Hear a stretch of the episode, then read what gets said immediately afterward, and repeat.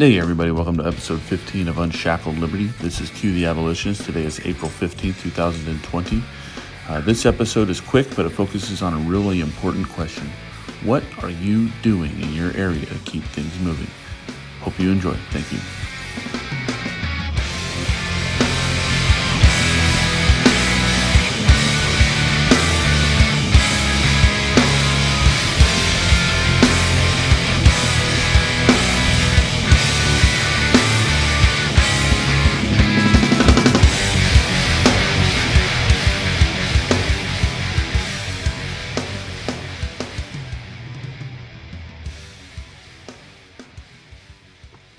Hey guys, this is Q the Abolitionist.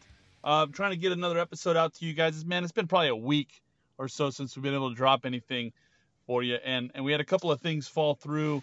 Um, we had a guest lined up, and he wasn't available last minute, and then and then we had a uh, kind of a, a fun time story time episode with some of the other um, vets in in the uh, in the in the podcast, you know, kind of circuit. We're just gonna have a little like fast and loose kind of story time episode. We're still going to do that, but I want to take some time and talk to you about a few things that that are on my mind um, with this with everything we've been going through with the pandemic. So first and foremost, like everything I'm about to say, I want you to understand. I don't mean anything derogatory or hurtful to any of the people who are really suffering from from this thing. The, the the people who have died as a result of this, um, man, my heart goes out to to your family and friends and and all that stuff. I you know, but let's I I got I got to put a but there. I'm sorry, but comma.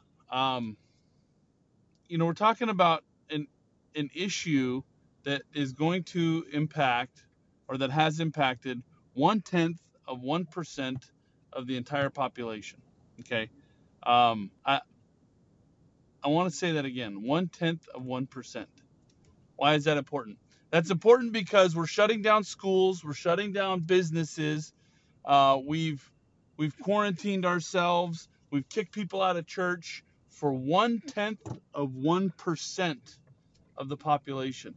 Now, those people who have to deal with this, man, listen, I'm sorry, and I and I'm here for you, and and I'll be your neighbor and I'll be your friend and we'll work through this and we'll fix it, right? We'll figure something out, right?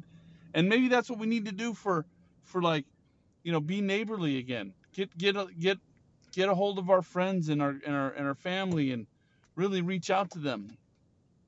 But man, when you shut everything down for one tenth of one percent, man, I don't think it's I don't think it's I don't think I'm the one being selfish here, right? Because I don't think freedom is selfish. Um, and I say it like that because, look, you know these numbers aren't aren't accurate, right? I'm just going off of what they're publishing, but man, we don't know if those numbers are accurate. And plus, the fact of the matter is, all the people that have died from this, I mean, it's even questionable whether or not they died from coronavirus. It's questionable because we know that they're dying from other things, right, or other things that are complicating the issue. And again, I, I don't want to be harsh or cruel, but I'm just being factual. Like these people generally speaking, again, I speak in generalities, these people have other things going on. They have other immune problems, you know, going on. They have pulmonary issues. They've got, you know, all kinds of things that are wrong. You know, they might be diabetic. They might be, you know, morbidly obese. They, you know, all these things that, that compound them. But, and certainly every life is precious, right? But come on, man. One tenth of 1%. We're shutting down the entire population, the entire economy for one tenth of one percent. And and by the way, dude, if you if you see your your neighbors out there trying to make it work, trying to get things going and doing their thing and and enjoying what little bit of freedom they have left, man, don't rat them out to the cops. Don't rat them out to the cops. If they're not bothering you, if they're not hurting you, don't rat them out. I don't have all the time in the world to explain to you why you narking on your neighbor for mowing his lawn or walking his dog or taking a trip to the ice cream shop with his kids is antithetical to a, to a free society. I don't have that time. You're going to have to look that up yourself, but it is. It's wrong. if you got a if you got a neighbor that's out there just trying to stretch his legs because man he's tired of being cooped up inside, leave him alone. Leave her alone. Let them live their life. Now, if they're hurting you, by all means do what you got to do. But man, if they're not bugging you, Karen, leave them alone. Karen, leave them alone. Also, well, I guess that's all I got so far, man. I don't know how this is going on, but I wanted to, I got a couple plugs I wanted to put out there. Um, I got a guy that I met on Twitter called the Recovering Veteran. Okay, he's got a website called therecoveringveteran.com. Uh, at that website, he sells a whole bunch of shirts and swag. Um, if you're if you're an anti-war vet or if you're a veteran of any kind and you kind of question some of the things that you had to do uh, in service of Uncle Sam, well, you know maybe that website is for you. Um, so the recoveringveteran.com, and you can find this guy on Twitter at recovering vet or on Facebook at and he's Ryan Sipe on Facebook. So um, you can give him a shout out and see what you got going. See, see if he's got anything there for you that that might be might be interesting. Um, also, I want to take a minute to talk a little bit about some of the things that you can be doing in your community to keep the economy going. The other day, I went out and got a haircut. How did I get a haircut? All the barber shops are closed, right? How did I get a haircut? Well, it turns out that through a friend, I found a barber who was still cutting hair. This person is cutting hair in Honolulu and they are charging cash. I'm not going to give you their name. I'm not going to say their name over the over the podcast because frankly I don't want to dime them out to any Karens that might be listening, right?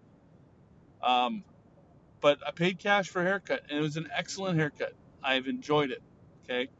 I paid a little bit more than I probably would have at a barber shop, but you know what's good about this? She's not paying taxes and she doesn't have to pay her pay her boss. So all that money I gave her is hers. She knows what the market value is of what she's doing. Okay. She's providing a haircut when nobody else is. So she's going to charge a little bit more. But I'm telling you, I was there. It was clean. It was sanitary. I watched her clean her tools and her equipment right there in front of me. I watched her wipe down the chair with the with a, a Lysol um, solution.